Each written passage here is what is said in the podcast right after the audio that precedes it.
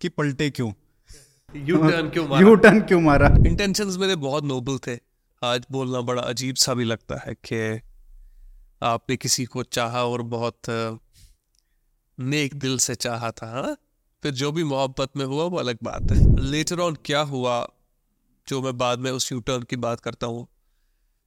One good thing which happened is that my intentions were understood by people on the top जो leadership पे थे, जो decision making में थे। और कहीं ना कहीं आई डोंट नो कैसे तीन सौ सत्तर हमारी आइडेंटिटी का हिस्सा बना था।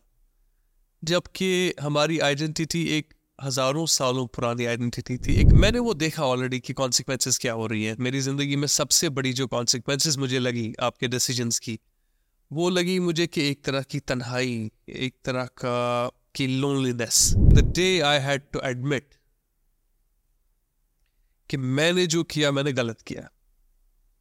गलत क्यों किया? मैंने कोई क्राइम नहीं किया मगर मैंने सिचुएशन को प्रॉपरली असेस नहीं किया। शायद मुझे उन दिनों ये हालात थे कि मैं चाहता था कि मैं बंद हो जाऊँ। हम्म। हाँ मुझे एक अजीब सी डिज़ायर थी कि मैं एक्सपीरियंस करूँ। What does it mean to be detained और समथिंग एक गवर्नमेंट ऑफिसर को एक्चुअली कैसे होना चाहिए एक डेमोक्रेसी में? वो आपको दिल्ली में पता चलता है गवर्नमेंट ऑफ़ इंडिया में। जब आप डीसी पोस्टिंग या एसपी पोस्टिंग पे होते हैं तो हमें तब लगता है कि यार ये तो मैं ही चला रहा हूँ मतलब क्या होगा अगर मैं ना हो? अच्छा यहाँ तक हो जाता है। कि अगर मैं न रहूँ एक तो मेरे बाद क्या होगा? दूसरा ये है कि अगर दूसरा आएगा कैसे करेगा वो? आप टर्की जा रहे थे दिल्ली से। ये क्या इंसिडेंट है? मतलब क्या सच्चाई है इसका? कि आप मतलब जा रहे थे और फिर आपको रोक लिया गया है पिछले चार साल से कैसे इतना सब कुछ ठीक हो गया कि वो स्टोन पेल्टिंग जो वहाँ इतनी होती थी, वो कैसे खत्म हो गई? पिछले तीस सालों में कश्मीरियों ने करीबन 2000 दिन हड़ताल देखी 2000 डेज़ विच रफली ट्रांसलेट्स टू छः साल। दैट मीन्स कि हमारी जनरेशन के लोगों ने छः साल तक हड़ताल देखी। बिलीव करिए मेरा कि for a very long time in my life मैं भी सोचता था कि यार we may not need to take a strong approach to terrorism शायद ये उससे नहीं हो पाएगा। We will have to win the hearts and minds misguided youngsters की टेक्नोलॉजी हमने बहुत देर तक चलाई, उसका कोई फ़ायदा नहीं। You have to give you must give the devil its due Pakistan के पास आपको देने के लिए कुछ भी नहीं। आपको देने के लिए सिर्फ़ उनके पास है militancy drugs negativity toxic ideologies छोटी गलती भी करे मुसलमान भी काफिर हो गया ये भी काफिर हो गया शिया भी काफिर अहमदी भी काफिर अब बरेलवी भी काफिर कितने शरिया चलेंगे फिर तो आप ये एक तरफ़ से रहो या दूसरी तरफ़ से उसका सबसे बेस्ट सोल्यूशन ये है कि आप अपने फेथ को अपने और अपने रब के बीच में एक कोवेनेंट माने। वो बाकी जो दुनिया है उसके बाहर है। नमस्ते सर कैसे हैं? बिल्कुल ठीक। काफ़ी महीनों से आ, हम कोशिश कर रहे थे कि एक संवाद हो finally thank you so much for coming आपका जो पहला इंटरव्यू मैंने देखा आ, दोस्त कास्ट पे काफ़ी अच्छा था काफ़ी डिटेल था और काफ़ी रिएक्शंस भी आए। तो मैंने भी कल ट्विटर पे डाला कि शाह फैज़ल जी आ रहे हैं और आपको कुछ क्वेश्चन पूछना है। और मैक्सिमम लोगों का घुमा फिरा के वही क्वेश्चन था कि पलटे क्यों? यू टर्न क्यों यू टर्न क्यों मारा? तो किसने आपको टर्न किया? ज़िंदगी ने। हाँ। मुझे लगता है सबसे बड़ी जो इंटेलिजेंस एजेंसी है दुनिया में वो है लाइफ लाइफ आपको ऐसी चीज़ें सिखा देती है as a teacher through its experiences जो आपने कभी नहीं सोचा होता। लाइफ के एक स्टेज पे मैं इतना श्योर था अपनी अपने आप के बारे में कि जैसे मैं दुनिया को समझता, जो मेरा नज़रिया है इस कंट्री के बारे में। हुँ? जिस तरह से मैंने पॉलिटिक्स अंडरस्टैंड किया है या जैसे मैंने कश्मीर को समझा है, शायद किसी ने, ठीक है? तो अगर कोई मुझे जो मतलब नॉलेजेबल लोग भी थे, अगर वो मुझे कहते थे कि आप गलत कर रहे हो। आई रिमेंबर कई सारे मेरे जो दोस्त थे, जिनको मैं कहता था, मैं कुछ और करना चाहता हूँ। दे वुड टेल मी कि तुम्हें गॉड ने बहुत बड़ी ब्लेसिंग दी है। ये जो तुम सर्विस में चले गए और ये जो तुम्हें अपने आसपास ये लगता है कि ये सारे लोग जो तुम्हें वाहवाही कर रहे हैं, ये इसी सर्विस है। तो तुम सोच समझ के करो जो करना है। बट एक स्टेज में कहते हैं ना कि थोड़ा सा भी पावर आ जाता है किसी को तो शायद आपकी आँख पे भी एक थोड़ी सी पट्टी बनने लगती है? पट्टी। सॉरी फॉर जो हमारे बिल्कुल कश्मीरी वाला थोड़ा सा प्रोनाउंसिएशन के हमारे मसले होते हैं? तो पट्टी बन जाती है एंड uh, वही छोटी सी पट्टी शायद मुझे भी बंधी हुई थी टेक्स टाइम जब वो खुल गई दुनिया दिखी है हाँ? जब आप अपने आप पे अपने ऐसा नहीं था कि like I feel like failed और समथिंग और जो मैं करना चाहता था वो नहीं था बट आई थिंक एक लाइक ज़िंदगी के एक स्टेज पे फिर मुझे इमीजिएटली ये समझ आया कि शायद जो मैं कर रहा था जो मेरे पास था वो it was something very valuable very good very precious और मैंने अपनी नादानी में या इसको ये भी बोल सकते हो मेरे एक सीनियर ने अच्छा वर्ड इसके लिए यूज़ किया बोला वो उसको कहते थे एरर ऑफ़ जजमेंट मैं उसको बोलूँगा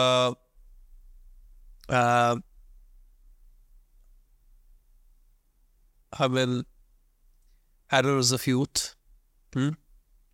misunderstandings which only a young person can possibly experience. के बाद में तो आपको इतनी hindsight मिलती है that you may not make these mistakes, but these are I think mistakes of youth. And nothing इसमें कोई U-turn नहीं. It's about going out there, experiencing it, learning lessons and then coming back. जब आपने ये decision लिया politics में जाने का तब क्या, किस तरीके के लोग मिल रहे थे या किसी ने एंकरेजमेंट किया था कि यार इधर आ जाओ और यहाँ पे ये कर सकते हैं या, क्योंकि लोग सोचते हैं कि यहाँ पे अच्छा इस जॉब में मैं हूँ। कोई भी है it's not just about Kashmir. मतलब कोई भी है तो सोचता है कि, और बहुत सारे ऐसे आई ऑफिसर्स हैं जो आईपीएस ऑफिसर्स हैं जो पॉलिटिक्स में जाते भी हैं, बीच में रिटायर होके जाते हैं। तो जब ये आपने सोचा तो क्या मतलब दिमाग में चल रहा था कि क्या करना है मेरे को? पॉलिटिक्स में क्यों जा रहा हूँ मैं? uh, जब मैं सर्विस में पहले आया था तो एक चीज़ पे मैं बड़ा क्लियर था कि मुझे ऑनेस्ट रहना है। छोटी सी छोटी चीज़ के बारे में आई वॉज़ वेरी केयरफुल कि मुझे पैसे के साथ कभी ज़िंदगी में कोई मुझे एसोसिएट नहीं करना चाहिए। मेरे फादर की जो एक चीज़ जिस पे एम्फोसिस थी वो थी इंटेग्रिटी पे कि इंटेग्रिटी पे आपका कॉम्प्रोमाइज़ नहीं होना चाहिए। So I think somewhere making money was never a part of my life's aspirations. But जिंदगी में हर जॉब में I am sure it happens to you as well it happens to anybody else that जब आप कुछ कर रहे होते हैं then there are moments when you feel maybe there is something more I could have possibly done है ना उसको आप फिर जिस तरह से भी इंटरप्रेट करें आप उसको एस्पिरेशन बताएं आप उसको कोई ओवर कॉन्फिडेंस बताएगा कोई ग्रीड बताएगा मेरे कुछ दोस्तों ने उसको इंटरप्रेट किया बोला फैसल इसको you are very greedy Kashmiri में हमारा एक मुहावरा है। उसको बोलते हैं कैनमस वॉक्स आई रिपीट इट कैनमस वॉक्स you may not be even able to speak this so कैनमस वॉक्स मीन्स रब ने आपको सब कुछ दिया है but still you will do such a stupid thing कि जो आपके पास है that will also be gone तो आप जिस तरह से भी इस चीज़ को सोचें but I think it's also somewhere and normal and natural human aspiration to grow to do bigger things तो शायद वो भी कहीं ना कहीं पे था कि मुझे बड़ा इम्पैक्ट करना है। तो अभी अगर मैं एक डेमोक्रेसी की आप बात करते हैं तो आपको लगता है यार बॉसेस तो ऊपर फाइनली पॉलिटिशियंस ही होते हैं। तो what would be it like if you really go up to the top तो वो उन दिनों की सोच थी। कुछ स्पेसिफिक चीज़ें थी जो आप चाहते थे कि ये ऐसा मैं कर सकता हूँ कश्मीर मुझे के लिए? सिर्फ़ लगता था that when you are in the service तो मैं मैं बहुत यूथ के साथ काम करना चाहता था। और it was something which is very close to my heart कि हमने वहाँ पे जिस तरह का वायलेंस देखा और जिस तरह की एलिनेशन देखी थी उन दिनों। और जिस तरह से यूथ को गाइडेंस की एक्सपेक्टेशन थी या ज़रूरत थी मुझे लगता था शायद वो डायरेक्टली मैं नहीं कर पा रहा हूँ तो if I get an opportunity जिसमें मुझे फ़ील्ड में काम करने का मौका मिलेगा तो शायद मैं लोगों के साथ क्लोज एसोसिएशन से काम करूँगा। सर्विसेज़ में एक चीज़ होती है you are more like a professional और आपका अपना एक एक ज़रा सी दूरी भी तो रहती है। hmm. उस दूरी को ख़त्म करने के लिए आई थिंक प्राइमरली मैंने सोचा था मैं ये करूँ। इंटेंशंस मेरे बहुत नोबल थे। आज बोलना बड़ा अजीब सा भी लगता है कि आपने किसी को चाहा और बहुत नेक दिल से चाहा था हाँ? फिर जो भी मोहब्बत में हुआ वो अलग बात है। अच्छा कश्मीर में 370 हटने से पहले, अभी तो आपके व्यूज़ पता ही हैं और उस पर भी बात करेंगे, लेकिन जब 370 जिस दिन हटाया गया, उस दिन आपका वर्ल्ड व्यू काफ़ी अलग था। तो वो आपकी मतलब क्या सोच थी कि 370 क्या है? मतलब हमारे लिए क्या मायने रखता है? अजीब सा एक चेंज इन पर्सपेक्टिव है, जो न सिर्फ़ मुझे हुआ, बल्कि मुझे पूरा यकीन है कि ये बहुत सारे कश्मीरी यूथ को हुआ। ये जैसे हम देखते थे, पहले तो ये बात थी कि हमें लगता था, है क्या ये तो एक कॉन्स्टिट्यूशन का ही तो एक आर्टिकल है। और ये आर्टिकल क्या करता है? ये आपकी आइडेंटिटी को प्रोटेक्ट करता है। दिस वाज आवर अंडरस्टैंडिंग आपने पढ़ा था आर्टिकल 370 हाँ बिल्कुल मैं तो पढ़ा था। अच्छा तो आप हाँ। मानते थे ये? मगर उसकी जो लीगल पर्सपेक्टिव्स थे वो अलग थे। हमारे लिए ज़्यादा इम्पोर्टेंट था उसके जो हमारी आइडेंटिटी से उसकी जो इंटरप्रटेशन होती थी। How it use to impact our perceived notion of ourselves कि हम लोग कौन है। Hmm. और हमारी हिस्ट्री क्या है? और हमारा पास्ट क्या है? तो हम उसको उस नज़रिए से देखते थे। और कहीं ना कहीं पे हम बिल्कुल ये नहीं सोचते थे कि इससे कोई प्रॉब्लम है। या नेशन बिल्डिंग में ये कोई हमारा एक बैरियर बना हुआ है। तो आप एक बड़ी इनोसेंस से इस चीज़ को प्रोटेक्ट करने निकलते हैं। मार्टिन ल्यूथर किंग एक लफ्स यूज़ करते हैं, उसको बोलते हैं कॉन्शंसस स्ट्यूपिडिटी विच इज़ दैट आप बड़े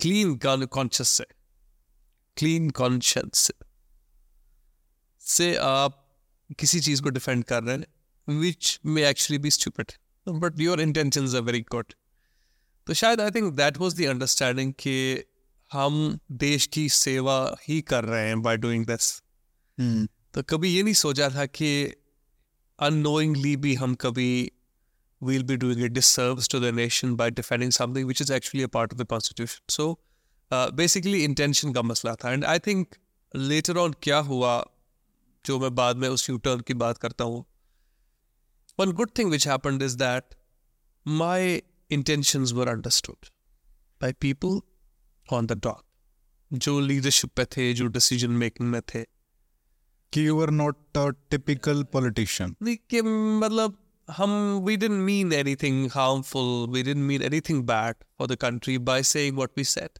जब आप ओवरऑल सोशल मीडिया पे जैसे कॉन्वर्सेशन कर रहे हो and then you see how people are responding to you कि हाँ ये भी पॉसिबिलिटी क्योंकि जब आप ट्वीट करते होंगे तो दूसरे पूरे राज्यों से और जो जिस तरीके के कमेंट्स हाँ, आते होंगे। बिल्कुल एक आप सोचते थे कि यार ये कितना नेगेटिव क्यों हो रहा है?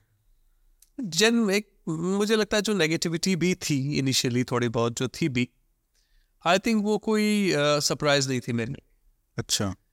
क्योंकि हुआ क्या था कि समवेयर लोगों के लिए भी ये बड़ी हैरानगी की बात थी कि एक बंदा जो आईएएस का टॉपर है हम्म। वो आर्टिकल 370 का डिफेंड कर रहा है कैसे पॉसिबल है? ये उनके लिए भी अजीब सी बात और मेरे लिए अजीब बात ये थी कि मैं क्यों ना डिफेंड करूँ? इसका बिकॉज़ हमें भी समझ नहीं आ रहा कि क्या हो रहा। हर किसी की एक्चुअली आप देखिए जो लाइफ में हमारे ओपिनियंस बनते हैं या इवन जो हमारी आइडेंटिटी बनते हैं, जो जैसे आप अपने आप को परसीव करते हो या मैं अपने आप को परसीव करता हूँ, उस पर बहुत डिपेंड करता है आपकी अपब्रिंगिंग पे या मेरी अपब्रिंगिंग पे या आपकी एजुकेशन पे या आपके किस तरह के इन्फ्लुएंसेस आपको मिले, हैं ना? किस तरह की किस तरह का एक्सपोजर आपको मिला नॉलेज का या लोगों का या कैसी कंपनी कुछ चीज़ें ना मतलब जैसे आइडेंटिटी का पार्टी बन जाती हैं मतलब चाहे गलत स, उस गलत सही भी कुछ नहीं होता। कॉन्शियसली हाँ। आपको you never conscious of it आप कभी जब इसको सोचने फिर लगते हैं कि ये क्या था शायद तब आपको ये समझ आने लगता है कि हाँ। पहला रियलाइजेशन कब हुआ आपको कि यार ये मतलब there has to be something कोई तो इवेंट हुआ होगा कि जिसकी वजह से आपने सोचा कि नहीं है yes, मैं शायद गलत था। जब एक बार चीज़ें हो जाती हैं तो शायद आपको उन पर सोचने का मौका मिलता है। hmm. हमने अपनी लाइफ में कभी नहीं इमेजिन किया होता है कि एक दिन ऐसा आएगा कि our parents will leave us as children हम सबने ये दुआ की होती है कि रबा हमारे जो पेरेंट्स है they should die after us कभी एक्सेप्टेंस नहीं होती है जहन में कि कभी एक दिन ऐसा आएगा that our parents will leave this world but when they leave finally what do we do then? We start thinking about it and we finally accept this. Similarly I think जो भी हमारे आसपास की हकीकतें हैं, उनको later on you analyse them once they happen तो एक पोस्ट फैक्टो जो एनालिसिस होती है सॉरी एक पोस्टमार्टम जैसा जो होता है मेरे लाइफ में भी मौका मिला फिर मुझे इन चीज़ों पे सोचने का कि ये क्या था, क्या नहीं था। बिकॉज़ आउट देयर मुझे नहीं लगता है किसी भी कश्मीरी बंदे ने कभी सोचा था कि ये कोई चीज़ है which is not going to be that tomorrow narrative ही ऐसा ही चला था बहुत हम्म। सालों से। और कहीं ना कहीं आई डोंट नो कैसे तीन सौ सत्तर हमारी आइडेंटिटी का हिस्सा बना था। जबकि हमारी आइडेंटिटी एक हज़ारों सालों पुरानी आइडेंटिटी थी। एक article which was just seventy five years old और जिस आर्टिकल के बारे में लिखा हुआ था कॉन्स्टिट्यूशन में that it was a temporary article और जो कोई बाहर से नहीं आया था, उसी पार्लियामेंट ने दिया था, जिसने उस पार्लियामेंट जिस पार्लियामेंट ने उसको बाद में अमेंड किया। इतना कैसे इमोशनल अटैचमेंट हो गई थी हमारी इस चीज़ के साथ? That's also something which we had not thought क्या आप उस अपने ओपिनियन को चेंज कर पाए? और जो पॉलिटिशियंस हैं एग्जिस्टिंग कश्मीर में, वो नहीं कर पाते हैं। क्या इसका एक कारण ये भी है कि they are more like followers of their followers rather than being leaders? Because they have a constituency, right to cater to अगर आपको वोट चाहिए और आप, आपके पास पता है, आपकी कंस्टिट्यूंसी जो है, उसका क्या ओपिनियन है उस चीज़ पे? क्या तो मैं उस स्पेस में नहीं हूँ और मैं, मुझे नहीं लगता प्रॉपर भी रहेगा कि किसी पे कोई कमेंट किया जाए, मगर मैं इतना ज़रूर कहूँगा कि मैं जनरली भी बोल रहा हूँ मतलब हम जैसे अपना ओपिनियन चेंज कर लेते हैं there are no like consequences यही है कि यार तुमने यू टर्न मार मार हाँ। है ना? बट अगर वो करते हैं तो उनका कंसिक्वेंस है कि they cease to exist as a politician ना? कोई आई थिंक अपने ऑडियंस के हिसाब से हम्म, अपनी ज़िंदगी के जो स्टेक होल्डर्स उसके हैं उसके हिसाब से डिसीज़न लेता है। Uh, मैं मेरे अप्रोच दो हैं। एक तो ये है कि you will be apologetic about something second is that आप एक्सेप्ट करेंगे। अब तो चालीस साल का मैं हो गया लाइफ में। मैं कोई गिल्ट लेके अपनी ज़िंदगी में नहीं चल सकता कि मैंने यार कुछ किया और फिर मैं अपना मुँह छिपाते हुए चलूँ, यार मैंने कितना गलत किया, वो हुआ, ये हुआ। The best way it is कि अपने ज़िंदगी के इस स्टेज में अगर मुझे कोई नई चीज़ समझ आई है तो आई थिंक उसको एक्सेप्ट करना सबसे बड़ी चीज़ आपने गलतियाँ की हैं, इसमें कौन सी बड़ी बात है? गलती करना हो जाती है। रॉन्ग जजमेंट हो जाती है है ना? हम्म। तो वो जजमेंट आपने जब गलत करी तो अगर आपको इवॉल्व होना है तो उसमें वो ज़रूरी है कि आप चीज़ों को एक्सेप्ट करें और आगे बढ़ें। सबके लिए शायद वो पॉसिबल नहीं होता। है आई एम लकी कि मैं इस चीज़ पे बात कर पाता हूँ। मतलब कोई वो नहीं है ना कि भाई मैंने वो देखा ऑलरेडी कि कॉन्सिक्वेंसेस क्या हो रही है। मेरी ज़िंदगी में सबसे बड़ी जो कॉन्सिक्वेंसेस मुझे लगी आपके डिसीजंस की वो लगी मुझे कि एक तरह की तन्हाई एक तरह का की लोनलीनेस लोनलीनेस यूनिक किस्म की लोनलीनेस आ जाती है आपके आसपास जब आप कुछ ऐसी चीज़ें अपनी ज़िंदगी में करते हैं which are difficult for others to understand तो वो मैंने महसूस किए हैं कि जो रिश्ते आपके हैं अपने आसपास मतलब लोनलीनेस क्या है कि आप you will lose those people who matter to you किसी के लिए वो लोग वोटर्स हो सकते हैं किसी के लिए फैमिली हो सकती है किसी लिए फ्रेंड्स हो सकते हैं किसी के लिए उसके जो स्पॉन्सर्स हो सकते हैं वो अटैचमेंट्स जो एक हर एक इंडिविजुअल की होती है। मेरे लिए भी वो चीज़ मैंने एक्सपीरियंस की है कि what happens when you are lonely when people actually leave I have seen ऐसा हुआ है? mm-hmm. बिल्कुल हुआ। जब एक स्टेज मेरी लाइफ में ये आया कि I was out of job and my political adventure had failed ये बलून ही फट गया है ना? हाँ। मेरी जो सारी क्रेडिबिलिटी थी या जो मैंने कहा आपको तेरह साल तक मैंने नौकरी की थी और जो मैंने कोशिश की थी कि मैं अपनी इंटेग्रिटी से लोगों को इन्फ्लुएंस करूँ suddenly people had thousands of stories to tell about me मेरे जो दोस्त थे जो इस सर्विस में मुझे मिले थे सडनली उन दोस्तों के लिए भी मैं एक लाइबिलिटी बन गया था। तो एक सेंस ऑफ़ मीनिंगलेसनेस आ जाता है आपको। Sense of aporia lack of happiness होता है। सेंस ऑफ़ हेल्पलेसनेस होता है आपको। आपको लगता है कि ये मैं क्या कर गया? And nobody can understand this and people leave and you are left your own self but बहुत लोग जुड़ते भी तो हैं। अगर आपने कोई स्टैंड लिया, मान लीजिए और आप उसके लिए लड़ रहे हैं तो लोग जुड़े भी तो होंगे बहुत। भी हैं जुड़ते भी हैं लेकिन एक स्टेज ऐसा होता है जब आप ना इधर होते हैं ना उधर होते हैं। When you are not in a position to stand for anything और आप उस लम्हे में बहुत अकेले होते हो then you realise your own self कि मैं कौन हूँ? वट वॉज़ माई बाउंड्री मैं कहाँ तक था? तब तक आपको बहुत चौड़ा हो जाते हैं आपके यार मैं पता नहीं क्या हो गया हो। कॉन्फिडेंस शेक हो गया। कॉन्फिडेंस नहीं थी आपको अपनी रियलिटी चेक हो जाता है आपको कि मैं कौन हूँ। और उस लम्हे में आपको रियलाइज़ होने लगता है कि यार, जिन चीज़ों को मैंने इंपॉर्टेंट अपनी लाइफ में माना था, वो थी ही नहीं। दैट वाज अ मिराज एक इल्यूजन था जिसके पीछे मैं भाग रहा था। और मैं उस चीज़ से एक्सपीरियंस करके आया था। इसलिए the day I had to admit कि मैंने जो किया, मैंने गलत किया। गलत क्यों किया? मैंने कोई क्राइम नहीं किया, मगर मैंने सिचुएशन को प्रॉपरली असेस नहीं किया। और इन दी वर्ल्डली टर्म्स मैंने गलत किया, क्योंकि मैंने मतलब ये शायद मिडिल क्लास मोरालिटी के हिसाब से गलत था, क्योंकि कौन बंदा पागल होगा जो आईएएस छोड़ देगा? और ऐसे एक दुनिया में जंप मारेगा जिसका उसको पता भी नहीं है। मैं उस एंगल से गलत कह रहा हूँ कि it's a stupid thing to do not it's a bad thing to do I said it's a stupid thing to do so I did a stupid thing और उसकी कॉन्सिक्वेंसेज मैंने फेस की and then I had no objection accepting कि मैं was stupid nothing wrong in that I absolutely मुझे इसमें कोई फ़र्क नहीं पड़ता किसको क्या लगे. काफ़ी लोग मुझे कमेंट भी करते हैं तुमने ये किया आप आप भी देखते हैं. I don't mind it's my journey मेरी ज़िंदगी में मैंने ये देखा है. आप थोड़ी देखें. मैं जानता हूँ मैंने क्या देखा पॉलिटिक्स में आप गए. क्या मतलब देखा आपने कि किस कैसा वर्ल्ड है वो? कंपेयर टू योर मुझे लगा it's a very competitive world अच्छा। बहुत रूथलेस दुनिया है। और जिन लोगों के लिए आपको लगता है आप जा रहे हैं हुँ? हम्म, वो कुछ और ही लोग हैं है ना? हाँ। ये जो मैसेनिक कॉम्प्लेक्स इंसान को होता है सेवियर कॉम्प्लेक्स जिसको हम बोलते हैं हमें लगता है कि मैं जा रहा हूँ दुनिया को बदलने।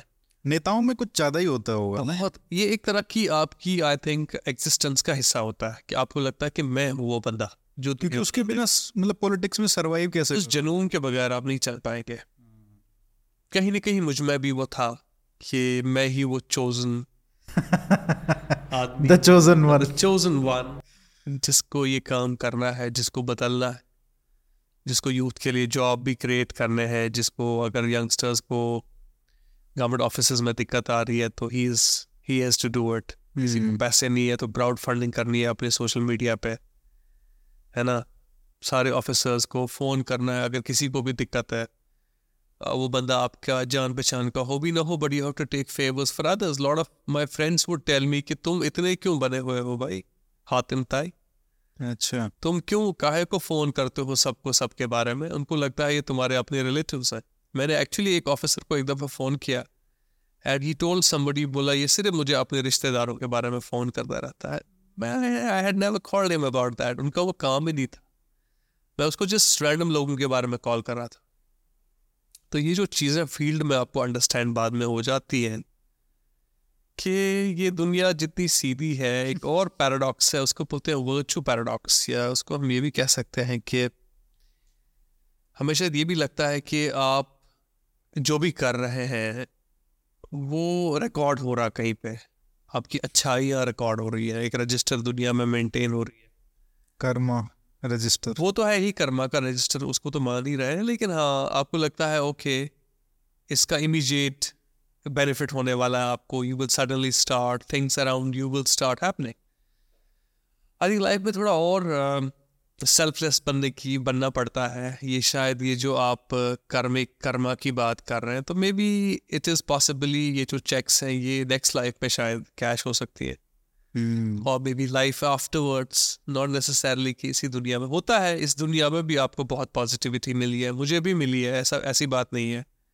You do good you forget and something good will come back to you even in this life also but at times maybe politics is not the of of hmm, जिसमें ये miracles ज़्यादा होते हैं।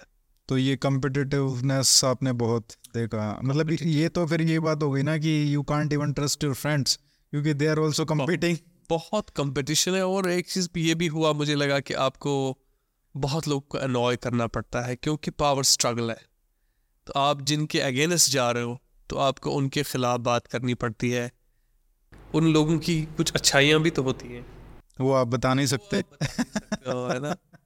उन दिनों मेरे जो जिनके बारे में मैं बात करता था तो मैं बहुत डिलेमा में होता था यार इनकी तो अच्छाइयाँ भी हैं कैसे मैं उनको इग्नोर करूँ? कुछ तो अच्छा भी ये कर रहे हैं but you are constantly raging against them तो मे बी या तो पॉलिटिक्स को ही अब रीइमेजिन करें तो फिर शायद बात चले पर जिस तरह से मैं सोच रहा था शायद I was being very naive शायद उस फॉर्मेट में वो पॉसिबल नहीं था। हम्म, मैं दो इंसिडेंट पे पूछूँगा उसके बाद फिर हम जनरल बातें करेंगे।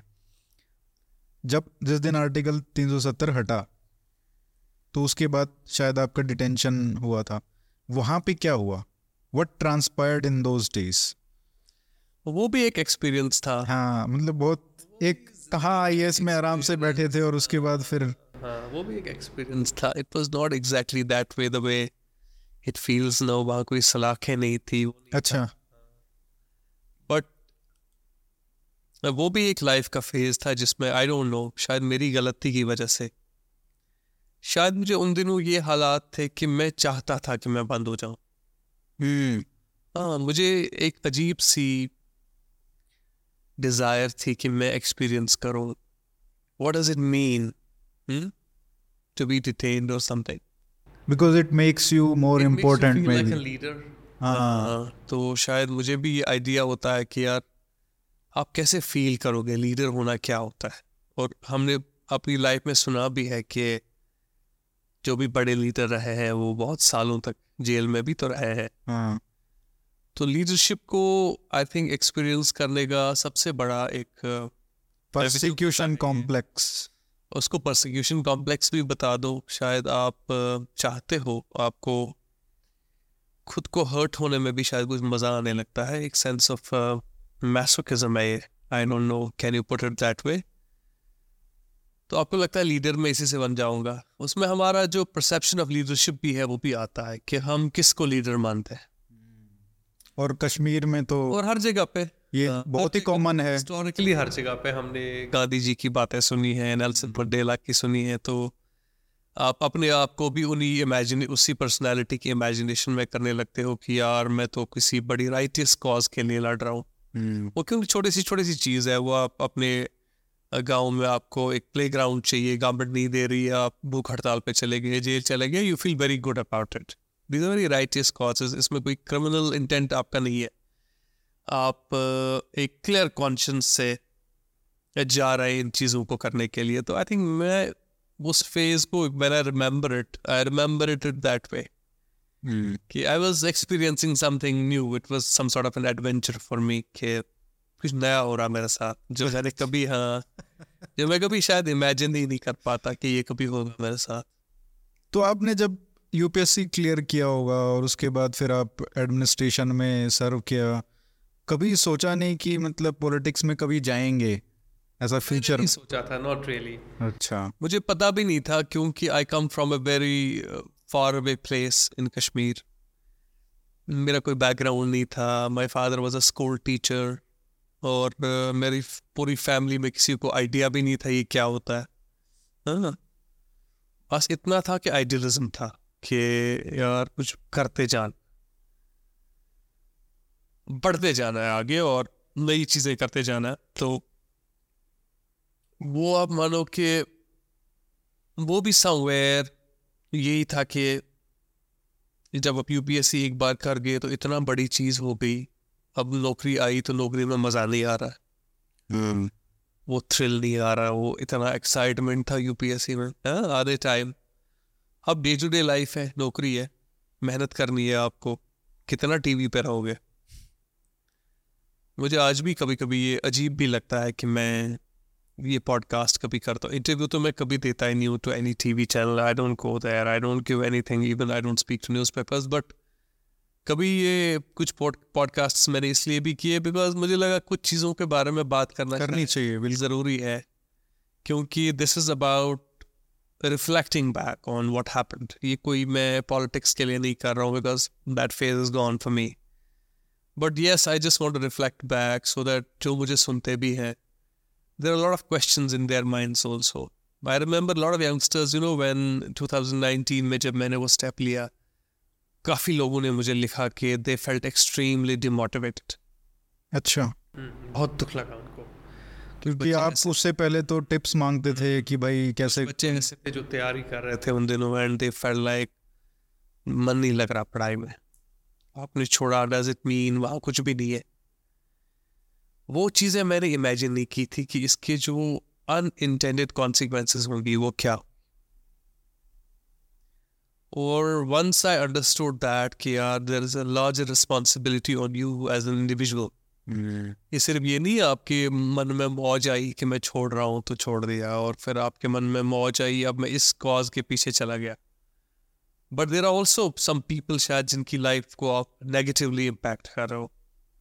So that's one of the reasons also कि मैंने रियलाइज़ किया कि I need to come back and इस पूरे जर्नी को डिसेक्ट करने की ज़रूरत है कि ये क्या हुआ और इसको उन लोगों को समझाने की ज़रूरत है दैट लाइफ में there is a lot more to life than getting disappointed at a certain point of time, feeling dejected, feeling rejected, feeling meaningless.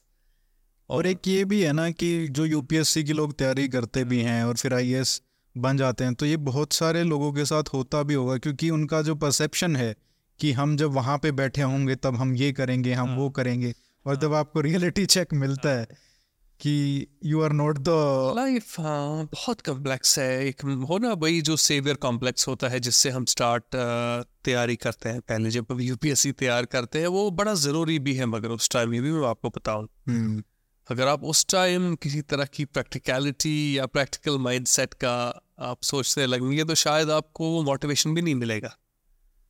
उस वक्त बड़ा ज़रूरी है कि आपका आइडियलिज्म इंटैक्ट रहे कि आपको सच में दुनिया को बदलनी है। और ये भी नहीं है कि आप दुनिया बदल नहीं पाते। हाँ होता क्या है कि आपका स्केल चेंज हो जाता है। आप तो हज़ारों लोगों की लाइफ में एक्चुअली इम्पैक्ट कर पाते हो। जब मैंने अपनी ज़िंदगी में as a D C as a director as a commissioner जो भी पोस्ट मैंने हैंडल किए I mean not change the entire world but definitely बहुत लोगों की लाइफ में मैंने इम्पैक्ट किया होगा एज एन ऑफिसर पॉजिटिवली तो अभी सेटिस्फैक्शन की बात। अभी तो आप सेंट्रल गवर्नमेंट के आ गए हो और मिनिस्ट्री में काम कर रहे हो। कितना अलग होता है? क्योंकि जब आप डिस्ट्रिक्ट की कमांड संभाल संभाल रहे हो और एक आप यहाँ पे एक ऑफ़िस में, एक बड़े ऑफ़िस में, एक छोटा सा कैबिन कंपैरेटिवली और आप एक डिस्ट्रिक्ट को चला रहे हो, कितना अंतर है दोनों में? गवर्नमेंट ऑफ़ इंडिया में काम करना अपने आप में एक बहुत बड़ी प्रिविलेज होती है मगर उसके साथ साथ ये बहुत ही एक हम्बलिंग एक्सपीरियंस होता है। ये एक गवर्नमेंट ऑफिसर को एक्चुअली कैसे होना चाहिए एक डेमोक्रेसी में वो आपको दिल्ली में पता चलता है गवर्नमेंट ऑफ़ इंडिया में। अच्छा। यहाँ पे you are a public servant तो आपके जो आसपास की सारी फ्रिल्स होती है जो सारा पैराफर्नालिया होता है, पुलिस वाला होता है, दफ्तरी होते हैं ना? जो भी लोग आपके आसपास होते हैं, जो शोशा होता है, गाड़ी है, वो है ये। आई थिंक वो यहाँ नहीं।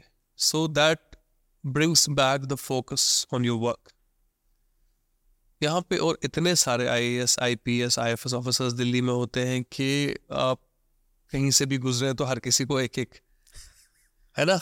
एक कार्ड लटक रहा होता है and then you realise that you are part of something big और आपकी personal as an individual you don't mean anything है जो हमें वो सेल्फ इम्पोर्टेंस मिलती है फ़ील्ड में शायद मैं ही कुछ हूँ। कभी कभी वो एक फ़ेमस डायलॉग मेरा एक दोस्त बोलता है कि कभी कभी लगता है कि मैं ही भगवान है। हाँ? आपो नहीं भगवान है। कुछ ऐसा है। हाँ वही है। तो फ़ील्ड में वो होता है। आपको लगने लगता है मैं ही तो हूँ शायद। डीसी को खासकर जब आप डीसी पोस्टिंग या एसपी पोस्टिंग पे होते हैं तो हमें तब लगता है कि यार ये तो मैं ही चला रहा हूँ। मगर क्या होगा अगर मैं ना हूँ? अच्छा यहाँ तक हो जाता है। हाँ, कि अगर मैं न रहूँ एक तो मेरे बाद क्या होगा? दूसरा ये है कि अगर दूसरा आएगा कैसे करेगा वो? जो मैं कर रहा हूँ। बट देन ज़िंदगी का ये दस्तूर रहा है कि कितने लोग आए हैं इतने गए हैं। हज़ारों लोग हर साल आते हैं रिटायर हो जाते हैं। हम्म, ये लाइफ का एक साइकिल है और ये देश उन सारी चीज़ों से बड़ा है और ये वैसे आपने काफ़ी फिलोसफिकल बात कर दी कि जो लर्निंग है यहाँ पे काफ़ी फिलोसफी के लेवल पे बात हुई है ये। प्रैक्टिकली जैसे अगर मैं बात करूँ क्या लेसन्स हैं दोनों के? मान लीजिए अगर आपने वहाँ पे कुछ सीखा कि वहाँ का यहाँ पे कुछ चैलेंज आया होगा तो अप्लाई किया और यहाँ पे है तो अब अब मान लीजिए वापस जाते हैं डीसी बनते हैं किसी डिस्ट्रिक्ट प्रोफेशनलिज्म बहुत ज़्यादा है। यहाँ पे ये बिल्कुल मैटर नहीं करता है कि आप कौन हो कहाँ से आए हो। आपका केस बोलता है। यहाँ कोई रिकमेंडेशन किसी की नहीं होती यहाँ कुछ नहीं लिख, लिखने की ज़रूरत होती। आपकी फ़ाइल ऑटोमेटिकली चलेगी। यहाँ दिल्ली में एक और बेस्ट चीज़ मुझे ये लगी कि यहाँ टाइम बाउंड डिसीज़न मेकिंग है। आप अपने मन पे नहीं आपके आपकी कोई अपनी डिस्क्रिप्शन नहीं है कि आप जितनी देर तक चाहें फ़ाइल को अपने पास रखनी है there is a certain time limit given to you आपको वो फ़ाइल शाम को निकालनी है। कुछ भी लिखो पॉजिटिव लिखो नेगेटिव लिखो आगे। अच्छा ये है क्या सिस्टम क्योंकि ये जो बोलते हैं कि फ़ाइल दबी रहती है। गवर्नमेंट ऑफ़ इंडिया में वो किस्से ही नहीं गवर्नमेंट ऑफ़ इंडिया एक अलग ही तरह की वेल ऑयल्ड मशीनरी है जिसमें आप एक हाई लेवल प्रोफेशनलिज्म देखते हैं। स्टेट्स में अभी बहुत कुछ होना बाकी है।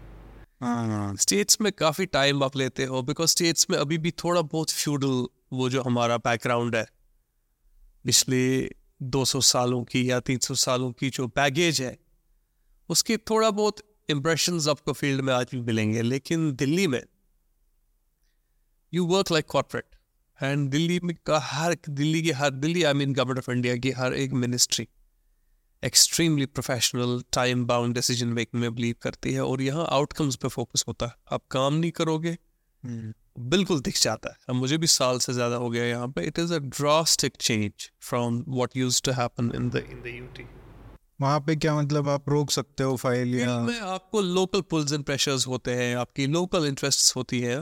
डिसीज़न मेकिंग उतनी तेज वहाँ भी अब काफ़ी सारी स्टेट्स में चेंज हो रहा है। इंटरफेस पब्लिक के साथ काफ़ी होता है। यहाँ आपसे कोई मिलने नहीं आ सकता अननेसेसरली इसी वजह से यहाँ व्हीलिंग डीलिंग भी बहुत कम होती है।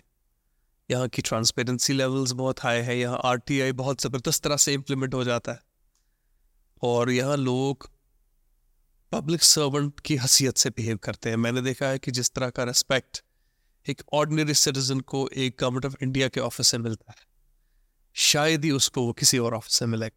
Government of India is truly respects every citizen as an equal stake ये बड़ा यूनिक तो ये तो आप मतलब जिस तरीके से आप बता रहे हो उस हिसाब से देखा जाए तो जो भी यूपीएससी क्लियर करता है उसको कम से कम पाँच साल तो यहीं पे रखना चाहिए। लेने हैं अब तो बेस्ट पॉलिसी आई है कुछ सालों से कि आपको दिल्ली से ही स्टार्ट कराता है। हाँ। तो अब आप असिस्टेंट सेक्रेटरी पहले दिल्ली में लगते हो साल भर अपना प्रोफेशन यहाँ करते हो फिर आप फ़ील्ड में चले जाते हो तो आपको समझ आता है एक्चुअली दिल्ली तो दिल्ली का जो इमर्शन है ये बड़ा ज़बरदस्त हो रहा है हमारे टाइम ये नहीं था। अच्छा। तो जो नई जनरेशन ऑफिसर्स की आ रही है आई ऑफिसर्स की वो पहले से ही हम्बल हो गया। का उसको पहले ही पता है कि दिल्ली में कितना बार हाई है कितना हाई स्टैंडर्ड्स है। हम्म। तो वो बड़ी ज़बरदस्त चीज़ है। दूसरा इंसिडेंट की मैं जो बात कर रहा था उसके बाद फिर हम कश्मीर की बारे में बात करेंगे लोगों के बारे में सोसाइटी के बारे में लेकिन वो इंसिडेंट जो बहुत कोट होता है ट्विटर पे इधर उधर आप टर्की जा रहे थे दिल्ली से। ये क्या इंसिडेंट है? मतलब क्या सच्चाई है इसका कि आप मतलब जा रहे थे और फिर आपको रोक लिया गया है फिक्शनल स्टोरी बड़ी ज़बरदस्त थी उन दिनों। अच्छा। क्योंकि मेरे बारे में भी एक काफ़ी मेथोलॉजी थी कि ये आदमी है कौन? ये क्या ये बोल रहा है? विच इज़ वेरी नॉर्मल जब मैं कश्मीर में बोलता रहता था उन दिनों तो बहुत लोगों को अजीब सा लगता था सस्पिशन कि क्या है? हाँ। अपने ही लोगों used to sus- मतलब used to raise lot of um, tentacles across. आज जब मैं खुद अपने आप के उन स्टेटमेंट्स को देखता हूँ मुझे इतना स्टूपिड लगता है कि ये बोल पुल रहा है बंदा।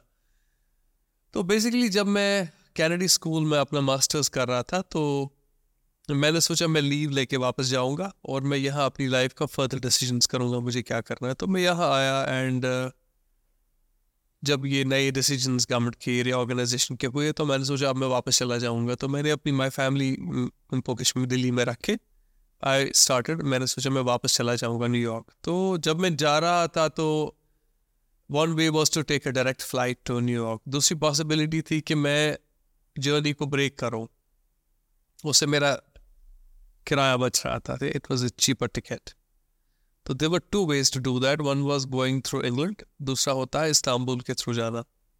तीसरा होता था शायद बहरेन के थ्रू भी वो जा रही थी वो फ़्लाइट उस, उस दिन बिकॉज़ वो शॉर्ट नोट्स पे फ़्लाइट हुई थी।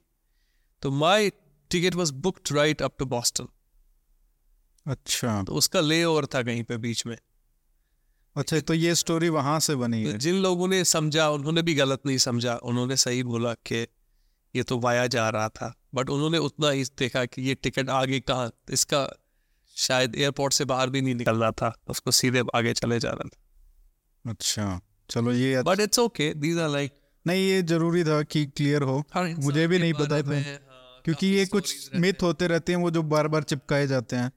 तो अब हम बात करते हैं कश्मीर के बारे में। 370 हट गया उससे पहले और अब में कितना बदलाव है? As an officer and as a citizen also काफ़ी लोगों को ये भी लगता है कि जब मैं इन इश्यूज़ पे बात करता हूँ, उनको लगता है कि ये पॉलिटिकल स्टेटमेंट्स हैं, कि या मैं गवर्नमेंट की प्रेज करने के लिए ये बोलता रहता हूँ। जबकि मैं इसको बोलता हूँ एज एक लाइफ की जो एक्सपीरियंस है हमारी। बिकॉज़ जिस तरह से 370 आपको इम्पैक्ट करता है या जिस तरह से मुझे they are different I am from there मेरी फैमिली वहाँ। मेरा घर वहाँ है और मैं पिछले तीस साल का हाइंड साइड मेरे पास है। पहले क्या था अब क्या है? क्योंकि हमने हर दिन की रियलिटी कश्मीर की देखी है।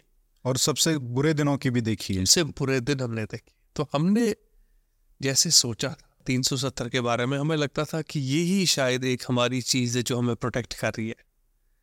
हमारी दवाई यही है जबकि हमें नहीं पता था कि हमारा जहर यही है। हुँ? तो पिछले चार साल से अगर आप देखेंगे तो एक तो लॉ एंड ऑर्डर में एक ड्रास्टिक चेंज हुआ है। मैं कभी हैरान होता हूँ और मैं अपने सीनियर से भी ये पूछता हूँ कि देखिए हम भी मैं भी डीसी रहा हूँ और मैं भी लॉ एंड ऑर्डर देखता था। ऐसा क्या हुआ कि हम 2013 में 14 में 16 में हम क्यों नहीं कर पाए कंट्रोल क्यों छोटे छोटे इंसिडेंट्स वहाँ होते थे और हर एक समर जब आता था जब हमारे समर्स में हमारा टूरिज़्म सबसे बेस्ट होना चाहिए था। जब हमारे स्कूल्स होने चाहिए थे तो हम क्यों नहीं मैनेज कर पा रहे थे इस चीज़ को? ये बड़ा एक पजलिंग स्टोरी और पजलिंग क्वेश्चन मेरे लिए है कि पिछले चार साल से कैसे इतना सब कुछ ठीक हो गया कि वो स्टोन पेल्टिंग जो वहाँ इतनी होती थी वो कैसे ख़त्म हो गई? कैसे? ये दिस इज़ आई मीन अभी भी मिस्ट्री है मिस्ट्री नहीं है। या आपको पता चल गया कि बिल्कुल मिस्ट्री नहीं है। तो बिल्कुल बेसिकली क्या हुआ कि आपके पास विल होनी चाहिए। लॉ एंड ऑर्डर को इन्फोर्स करने के लिए। पिछले तीस सालों में कश्मीरियों ने करीबन 2000 दिन हड़ताल देखी। 2000 डेज़ विच रफली ट्रांसलेट्स टू छः साल। दैट मीन्स कि हमारी जनरेशन के लोगों ने छः साल तक हड़ताल देखी। करीबन सत्तर हज़ार लोग मारे गए। और ये छः साल जो हड़ताल देखी इसकी सबसे इसका जो सबसे बड़ा इम्पैक्ट है वो वहाँ के यूथ पे पड़ा खासकर स्टूडेंट्स पे। हम्म। छः साल which mean six thousand school days were lost which means कि आपकी एक जनरेशन छः साल तक स्कूल नहीं गई। फिर उसके कंपैरिजन में आप नेक्स्ट फिर अपना बिज़नेस लॉसेस देखो पिछले तीस साल के जब nothing could be done there life का लॉस तो हुआ ही। इट्स लाइक परमानेंट कोविड तो हम पीछे चले गए तो एक परमानेंट एपिडेमिक वहाँ पर रहा तीस साल तक। हम्म। लंबा एपिडेमिक और फिर आप देखो पिछले चार साल से something has suddenly changed G twenty हो पाया इस साल। पिछले चार साल में कोई हड़ताल नहीं हुई है कोविड को छोड़ दीजिए। आज I don't think anybody remembers कि स्कूल बंद होते। वो छुट्टियाँ जो इतनी बढ़ चुकी थी वहाँ पे, हर दिन छुट्टी थी। कश्मीरी बच्चों का माइंड ही हो गया था कि स्कूल नहीं जाना, घर पर रहना, क्योंकि कोई ना कोई हड़ताल आएगी, वो बंद हो गया। आपके टूरिस्ट बाहर से आ रहे हैं मतलब the record number of tourist come there अच्छा उतना ही नहीं है। डेवलपमेंटल वर्क्स में मानता हूँ इन्वेस्टमेंट हो रहा धीमे धीमे जितना भी पेस से हो रहा होने लगा है। सबसे इंटरेस्टिंग बात यह है कि यही कश्मीर जहाँ आज कोई वो सर्च एंड ऑपरेशन नहीं होता बहुत कम है वंस अ वाइल हाँ पड़ोसी ऐसे जिनके पास हूँ उनके वहाँ घर पे कभी नहीं कभी छापा तो पड़ेगा ही जिनके पास पाकिस्तान जैसा पड़ोसी होगा। हम्म, वहाँ कासो बंद नहीं हो सकता। बट अगर आप number of search and operation देखेंगे जो पिछले चार साल में पे कितने बच्चों को पब्लिक सेफ्टी एक्ट में लाया गया? आपको याद है वो पैलेट गन्स थे न्यूयॉर्क टाइम्स ने एक दफ़ा स्टोरी लिखी थी कि there is an epidemic of blind eyes yes तब ये चीज़ें नहीं हुई थी। वो कहाँ गए वो पैलेट गन्स? वो ब्लाइंड आइज़ कहाँ चली गई? क्या मतलब हुआ क्या? सिर्फ़ कैसे एक डिस कैसे हुआ ये? नहीं। क्या क्यों नहीं होता ये? आज क्यों नहीं हरासमेंट होती लोगों की? आज वो पीएसए नहीं लगता लोगों पे। आज किसी की आँखों का ब्लाइंडनेस नहीं होता। इस चीज़ को आप कैसे अंडरमाइन करोगे कैसे इग्नोर करोगे कि कितनी बड़ी चेंज तो क्या जो स्टेट गवर्नमेंट्स होती थी वहाँ पे क्या उनका भी एक दोष था कि प्रेशर में आके या जो भी है? जो वहाँ के जो एलजी साहब हैं उनकी एक बड़ी ज़बरदस्त बात है। हाँ। तो एक बहुत अच्छी बात करते हैं। वो कहते हैं कि हमने peace we don't have to buy peace we will have to enforce peace थोड़ा कभी कभी लोगों को इस बात को समझने में मुश्किल आ जाती कि यार ये आप क्या कहते हैं? हम सब लोग लिबरल हैं ऐसी बात नहीं है। हम भी चाहते हैं कि स्टेक होल्डर्स को आप साथ ले लें सिविल लिबर्टीज का रिस्पेक्ट हो। But when it comes to dealing with terrorism dealing with proxy war उसमें you cannot be lenient. Hmm, You cannot give free hand to subversive elements who are hell bent at creating trouble in your place.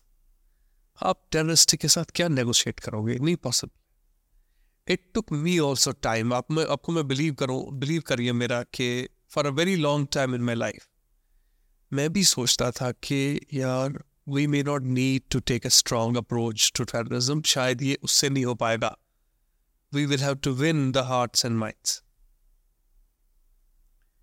एक quote मैंने एक दफ़ा एक army camp के बाहर देखा लिखा हुआ, एक ग्राफिटी लिखी हुई थी। वो टेररिस्ट के बारे में उन्होंने वो quote was directed at terrorists उसमें लिखा हुआ था catch them by the balls the hearts and minds will follow ये बात मुझे बड़ी अजीब तब लगती। But when it comes to dealing with terrorist trust बड़ा मुश्किल है ये बोलना। इस चीज़ को एक्सेप्ट करना बड़ा मुश्किल है। मगर perhaps it is the policy which works and Kashmir में I think we needed this and as an officer I am telling you मुझे रिग्रेट होता है that we could have possibly save many more lives in 10, in 9, in 11, in 12, in 13, 14, जो भी agitation वहाँ summer में होते ये इकोसिस्टम फिर खत्म कैसे हुआ? मतलब एक डिसीज़न से कैसे हो उसमें विल थी 2017 ने तो ये गवर्नेंस की बात है क्या? 2019 ने बड़ी एक इंटरेस्टिंग चीज़ क्या करी कि उसने स्टेक्स चेंज कर दी उसने गेम ही बदल दी। अच्छा। जिनको डोमिनेंस था नैरेटिव पे वो था वो यही कैंप था जो कश्मीर को अलग करना चाहता था। उनका डोमिनेंस पे नैरेटिव पे था। वो कहते थे ये तो ऑलरेडी 50 परसेंट निकला हुआ है। एक धक्का और अच्छा। गिरती हुई दीवार को आपको याद होगा ये बड़ा हाँ। चलता था उन दिनों। गिरती हुई दीवार को एक धक्का और। तो मोराल ये मोर, कश्मीर सबसे बड़ी चीज़ है ये मोराल की गेम है। जिसका मोराल आप है वही जीतेगा। हमने अपनी गलतियों की वजह से जो एंटी नेशनल्स थे जो टेररिज्म सपोर्टर्स थे जो इकोसिस्टम था विच वाज फैसिलिटेटिंग सेपरेटिज्म उनका मोराल बहुत कम था। Because we are we are a very strong democracy हम बहुत केयरफुल हैं even while dealing with terrorist हम उनको भी फुल रिस्पेक्ट के साथ फुल राइट्स के साथ दे देते हैं। कभी कभी उसको हमारी वीकनेस भी माना जाता है। And there are people like me जो वोटरीज रहे हैं इस चीज़ के। क्या we need to respect the human rights of terrorist as well I mean you can dispute that क्या शायद मैं अभी भी गलत हूँ कि सही हो? और ये माइंडसेट तब था जब आप पर्सनली आपके फैमिली में your father My father was killed by militants. What? Even then, लश्कर तयबा के टेरिस ने मेरे फादर को मारा था क्यों मारा था just because he was somebody who was not in to supporting all this nonsense which was happening there he was a very practical guy and my family members and my friends जो आज भी उनकी as के हैं वो मुझे आज कहते हैं बोला they he my father used to be called a master ji he was a teacher वो मुझे आज भी कहते हैं कि master ji was a very visionary person he used to tell us in early 90s when the militancy started that India is a huge and a great nation don't mess with it you will get burned he says that those days master ji को पता था कि ये जो पागलपन यहाँ आ रहा है ये जो ये निज़ाम मुस्तफ़ा ढूँढने वाले आए हैं यहाँ पे अफगानी और पाकिस्तानी राइफल्स लेके। इनका क्या हाल होने वाला आगे? इनका कोई फ्यूचर नहीं है। This is what my father used to tell in in early 90s he was a visionary person one of the biggest tragedies of militancy was that terrorists ने सबसे ज़्यादा जो मारा, उन्होंने पहले कश्मीर के इंटेलेक्चुअल क्लास को ख़त्म किया वाइस चांसलर्स को मारा पोइट्स को मारा। उन्होंने कश्मीरी पंडित जो हमारे सबसे बड़े जो विजनरीज थे और स्टेट्समैन थे उस कम्युनिटी के उनको ख़त्म कर दिया जजेस को मारा। इसी तरह से कश्मीरी मुस्लिम्स में जो भी बड़े पॉलिटिशियंस थे उन दिनों के लीडर्स थे राइटर्स थे पहले इन्होंने उसका सफाया किया। और ये अनफॉर्चुनेटली जो भी टेररिस्ट मूवमेंट्स चली अफ़गानिस्तान में या पाकिस्तान में या even in the Middle East उन सब का या आईएसएस का जो टेक्नो जो टेक्निक रहती है ये पहले समाज के जो सोचने समझने वाले तबके को ख़त्म कर देते हैं। उसके बाद आपके पास सवाल पूछने वाला कोई नहीं रहता। तो ड्यूरिंग अर्ली नाइन्टीज इन्होंने पहले ख़त्म कर दिया उन सब लोगों को जो सोचते समझने वाले लोग उसके बाद जो बाकी रह गए you will nobody will ask a question to you but even then तो हम सवाल, ये बेसिकली डिस्कशन हो रहा था कि despite having this tragedy in my family I still used to feel that maybe the approach towards terrorism is still not right. We cannot be all out against them. शायद तब भी बात करने की ज़रूरत है इनके साथ। ये मिसगाइडेड यंगस्टर्स हैं। मिसगाइडेड यंगस्टर्स की टेक्नोलॉजी हमने बहुत देर तक चलाई उसका कोई फ़ायदा नहीं। You have to give you must give the devil its due Jin This- लोगों ने ये सोचा कि मैंने पहले भी इस बात में बोला है कि बहुत सारे लोग कश्मीर में इस चीज़ को बुरा मानने लगे। जब फ्यूनरल्स को स्टॉप करने के लिए गवर्नमेंट ने ये कहा कि ये जो ये बड़े बड़े फ्यूनरल्स हो रहे हैं टेररिस्ट्स के हम्म, इनकी डेड बॉडीज को फैमिली को बोलो वो प्राइवेटली इनको funeral rites respectfully they must cremate them जिस तरह से भी करना है अपनी पूरी रिस्पेक्ट के साथ but you don't need to involve crowds तो जो वो क्राउड को अलग किया गया इस स्पेक्टिकल से, या जो ये ग्लोरिफिकेशन ऑफ़ डेथ जो कश्मीर में हो रहा था, जब वो ख़त्म हुआ, ये सारा क्रम्बल हो गया, सारा ख़त्म। ये ये जो मैट स्टिक्स का जो ये माउंटेन बना हुआ था, ये टावर जो मैट स्टिक्स का था, ये एकदम से नीचे आ गया।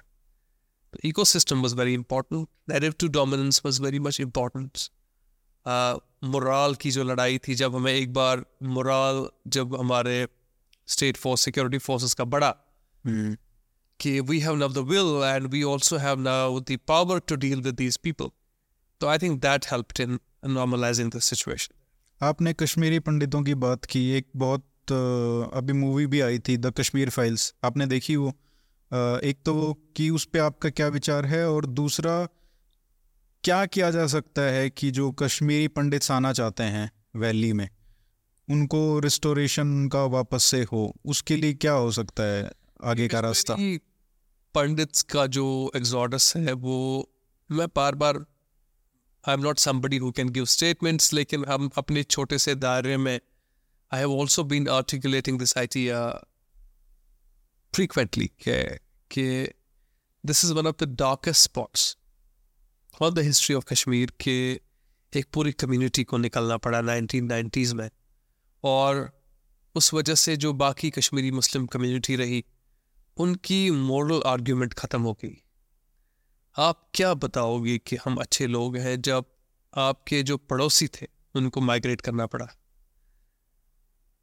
हालात ऐसे थे कि आपकी भी ज़िंदगी कोई गारंटीड नहीं थी कि आप भी बचेंगे बट एक हकीकत यह है कि एक पूरी कम्युनिटी को निकलना पड़ा। तो एक ट्रॉमा रहा दोनों तरफ़ से, एक पूरी कम्युनिटी का कल्चर ख़त्म हो गया, दूर हो गए वो अपनी ज़मीनों से। उनको अपने घरों को बेचना पड़ा।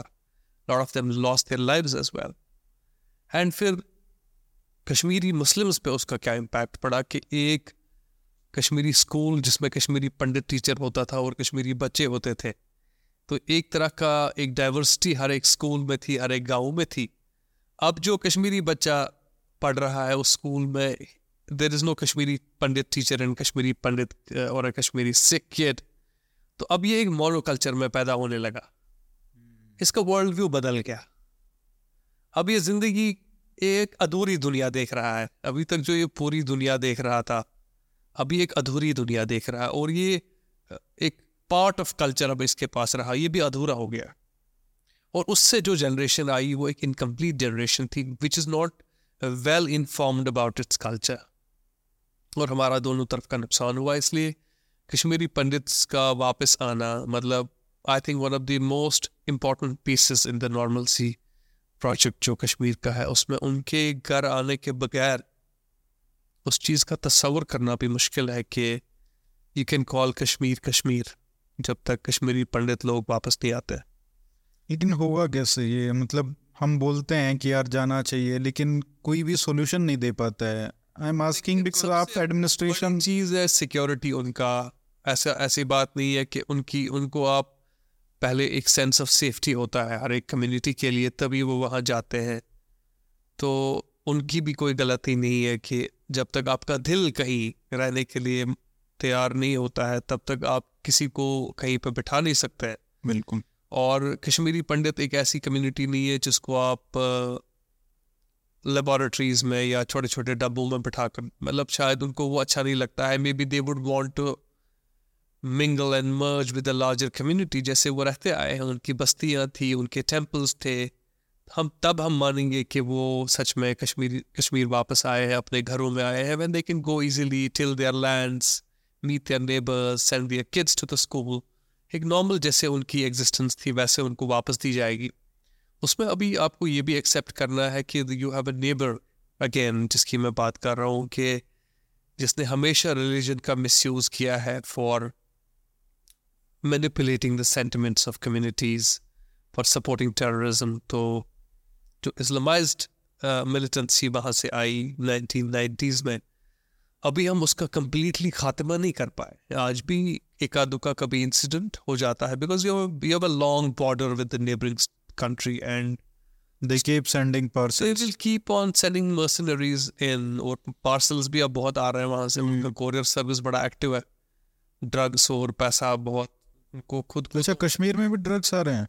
एक्सट्री कश्मीर में अगर इस वक्त सबसे बड़ी जो प्रॉब्लम है वो ड्रग्स की प्रॉब्लम क्योंकि पंजाब में तो हमने सुना है कि अक्रॉस द बॉर्डर्स जहाँ जहाँ बॉर्डर्स पाकिस्तान की मिलती है वहाँ से आपको कोई ब्लेसिंग नहीं आएगी।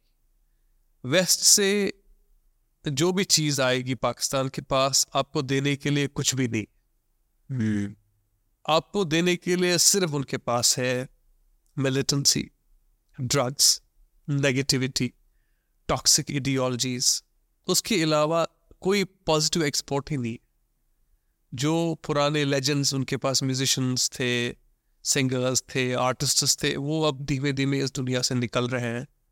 उनका जो शायद कुछ पॉजिटिविटी उनकी आती भी थी यूट्यूब के थ्रू आई थिंक वो भी ख़त्म हो गई। कोक स्टूडियो की बात कर रहे स्टूडियो भी मुझे लगता है ख़त्म ही हो रहा है धीमे धीमे मैं मैं कभी समझ सोचता हूँ कि ये कंट्री देगा। नाउमीदी के बगैर वहाँ से कुछ नहीं आता hmm. वो कंट्री अपने आप को संभाले। जिस हालत में ये लोग हैं एक फेल्ड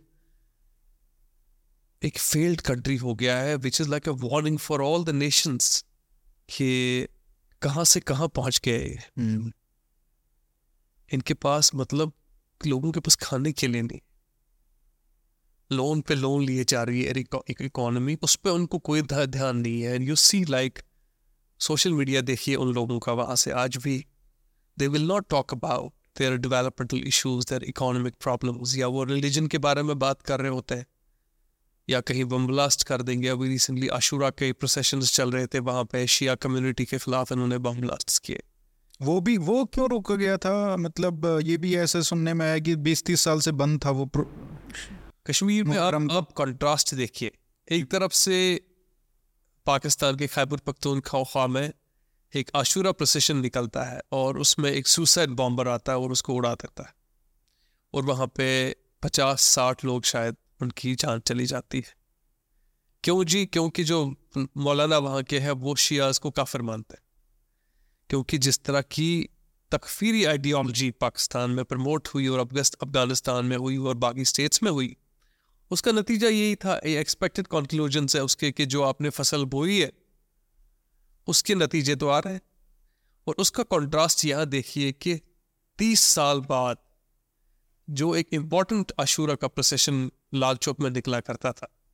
और मिलिटेंसी की वजह से यहाँ पे भी उस पर बैन लगी गई लगाई गई थी बिकॉज़ जो उन दिनों यहाँ मर्सनरीज आते थे पाकिस्तान से गवर्नमेंट को उन दिनों लगा था कि ये लोग इस पर अटैक कर सकते हैं बिकॉज़ ये जो पाकिस्तान में करते हैं ये एग्जैक्टली जम्मू कश्मीर में वैसे ही करना चाहते हैं।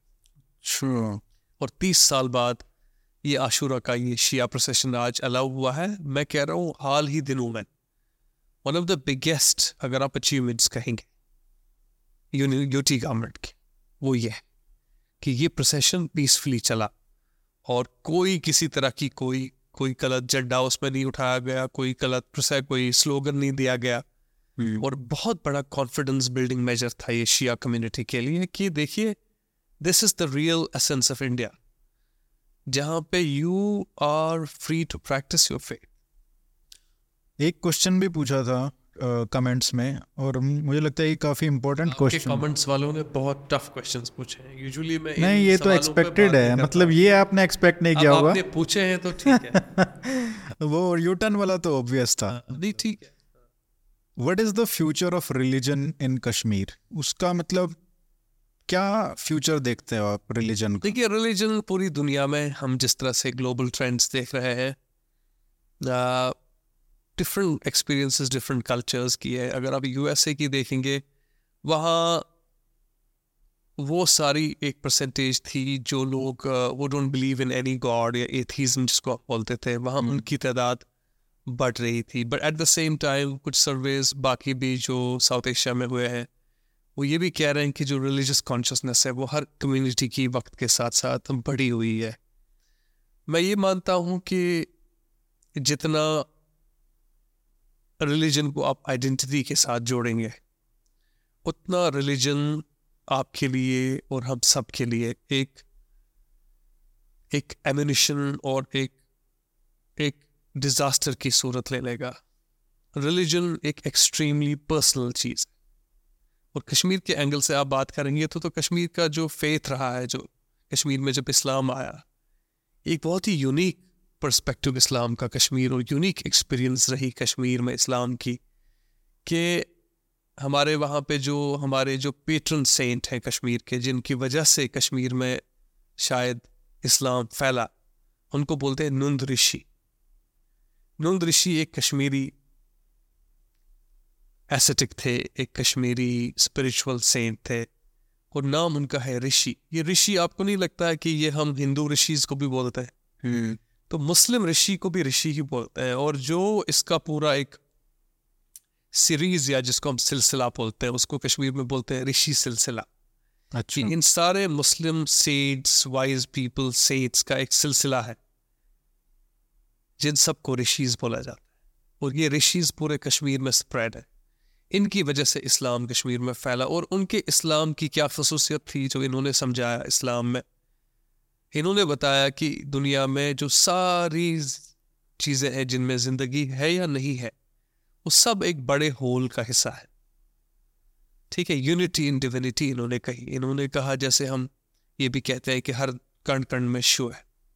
जैसे हम ये कहते हैं कि वहदतुल वजूद, के कॉन्शियसनेस प्रोवेट्स एवरीथिंग ये फिलॉसफी थी कश्मीरी इस्लाम की। हम्म। और शेख नूरुद्दीन नूरानी, ये जो जिनको हम लोग ऋषि बोलते हैं, इनके इनके जो स्पिरिचुअल मास्टर थे या गाइड थे, वो कौन थी? वो एक लेडी थी। उनका नाम था लाला दैत। लाला दैत के बारे में मुस्लिम्स उनको मुस्लिम क्लेम करते हैं, हिंदूज उनको कश्मीरी पंडित कश्मीरी पंडित क्लेम करते हैं। उनकी फ़िलासफ़ी में आपको पता ही नहीं चलेगा कि ये मुस्लिम है कि ये हिंदू है, इस तरह की बैलेंस है। ये है एसेंस ऑफ़ कश्मीरी इस्लाम। जिसमें ह्यूमन बीइंग के लिए रिस्पेक्ट है जिसमें हम्बल लाइफ गुजारने पर ध्यान दिया गया है जिस पे नेचर के ये बहुत अच्छा कहा जाता है कि नूंद ऋषि के बारे में कि आज जब हम क्लाइमेट चेंज की बातें करते हैं नूंद ऋषि ने तब कहा बोला अनपोष तेलीर वन पोष विच मीन्स दैट कि इस दुनिया में खाना तब तक ही रहेगा जब तक ट्रीज रहेंगे तो बड़ी सस्टेनेबल और नेचुरलिस्टिक फिलॉसफी थी उनकी रिलीजन hmm. की और उस रिलीजन में और उस इस्लामिक कॉन्शियसनेस में आप चींटी को भी नहीं मार सकते। बिकॉज़ वो एक कंटिन्यूटी रिप्रेजेंट करती है, उससे पास्ट में जो बुद्धिज़्म था, उससे पहले जो शवाई ट्रेडिशंस थे कश्मीर के, ये जो फिलॉसफी थी, ये उन सबको अद्वैत की तरह मिला के चली थी। इसमें नॉन ड्यूअलिस्टिक थी इट मीन्स कि ये क्रिएटर और क्रिएशन में कोई डिफरेंस नहीं बताता। ये कहता था कि हम सब में, वो स्पार्क है, वो दुनिया, वो ज़िंदगी है हम सब में, जिसने हमें बनाया। और रोशनी हम सब में है और हमें हर एक चीज़ का रिस्पेक्ट करना है। तो हम कहाँ से जी अफ़गानिस्तान और पाकिस्तान के जो मौलाना है, जो रेडिकलाइज इस्लाम पढ़ाते हैं और जो ये कहते हैं कि हमें जी किसी को काफिर बना के मारना है तो वो काफिर वो भी हो सकता है जो छोटे से छोटी गलती भी करे, मुसलमान भी काफिर हो गया, ये भी काफिर हो गया, शिया भी काफिर, अहमदी भी काफिर, अब बरेलवी भी काफिर, अब हर कोई काफिर। ये नहीं है कश्मीर। तो मैं कंसर्न हूँ कि जो हमारी एसेंस है कश्मीरी कॉन्शियसनेस में जो इस्लाम की कॉन्शियसनेस रही है, आज भी majority of Kashmiris follow that जो गाँव का कश्मीरी है, वो आज भी उधर ही है। वो आज भी बिलीव करता है in the principle of non harm कि हम किसी को नुकसान नहीं पहुँचा सकते। और उस चीज़ का मैं चाहता हूँ कि वो बढ़े, और उन शायद फोर्सेस को हमें हेल्प करने की ज़रूरत है कि वो जो यूनिवर्सलिस्टिक कॉन्शियसनेस है वहाँ पे, उसको हम बढ़ाएँ। अनफॉर्चुनेटली बहुत कोशिश है पाकिस्तान ने की। कई और कंट्रीज़ से ऐसी आइडियोलॉजीज आई हमारे साथ, जो which are not suited to the spirit of Islam in Kashmir जो हम थे ही नहीं। हमारे एंसेस्टर्स ने कभी इस्लाम को उस तरह से समझा ही नहीं था। और आज हमें बोला जाता है कि आपके एंसेस्टर्स थे, वो डिवियंट थे, वो गलत इस्लाम समझते थे। क्योंकि ये एक अजीब सा एक ये एक्चुअली आपने बहुत इंटरेस्टिंग बात की। ये जब इन्होंने, पाकिस्तान डीप स्टेट ने, जब अफ़गानिस्तान को रेडिकलाइज करने का, उनकी सोसाइटी को इस्लामाइज करने का जब प्लान बनाया तो वहाँ पे जब तालिबान इंक्लूडिंग तालिबान तो वो कि आप गलत फॉलो कर रहे हैं, क्योंकि वो भी जाते हैं दरगाहों पे, तालिबानी भी जाते हैं। मुल्ला उमर था या कौन था, वहाँ पे उन, वो गए थे। तो ओसामा ने बोला या किसने बोला कि आ, ये क्या है? तो बोला कि भाई ये आप रहने दो। ये वाला ये तो हमारा चलेगा। तो वो एक बुक भी है सोसाइटी के ऊपर अफगान सोसाइटी के ऊपर। उसमें एक्सप्लेन किया है कि there is a code Pashtun code वो पश्तूनावली वो उनका चलता है। And that is sometimes in contrast of Islam तो वहाँ का जो वो वर्जन है वो इवन आफ्टर तालिबान वो चल रहा है। सच बताऊँ तो इस्लाम में ऐसी बात नहीं थी कि इस्लाम या जो मुस्लिम कम्युनिटी है ये कोई दुनिया में एक होमोजनस कम्युनिटी है। जिस तरह से इस्लाम अरब में आया और वहाँ से चलते चलते फिर ये पहुँचते पहुँचते इंडिया के थ्रू ईरान के ईरान इंडिया के थ्रू पहुँचते पहुँचते इंडोनेशिया मलेशिया से थ्रू आगे चला गया। हम्म। इस पूरे सफ़र में जब ये चला ये एक रिलीजन चला इसकी जो स्पिरिचुअल मैसेज चली इसने हर जगह अपने अपने कल्चर के साथ अपने आप को अडॉप्ट किया। तो इंडोनेशियंस ने इस्लाम को जैसे समझा है वो बिल्कुल अलग, अलग सा इस्लाम है आप जानते हैं उसको। उन्होंने अपनी एंशंट हिंदू मैथोलॉजी को उसमें एम्बेड किया। हम्म। उन्होंने कहा मेरा और मेरे अल्लाह का जो रिश्ता है वो मेरा और उसका पर्सनल है। और जो मेरा कल्चर है इट इज़ समथिंग एल्स ये हमने इनहेरिट किया है। इसका मेरे दीन के साथ कोई वापस्तगी नहीं है उससे कोई फ़र्क नहीं पड़ता। इसी तरह से कश्मीर का जो इस्लाम है ये अपना एक यूनिक अपनी एक यूनिक इसकी एक अंडरस्टैंडिंग थी अपना एक यूनिक टेपिस्ट्री और फ्लेवर था इसका। ईरानियन हम्म। इस्लाम ईरान में जब इस्लाम आया या टर्की में आया उसका एक अपना यूनिक फ्लेवर है।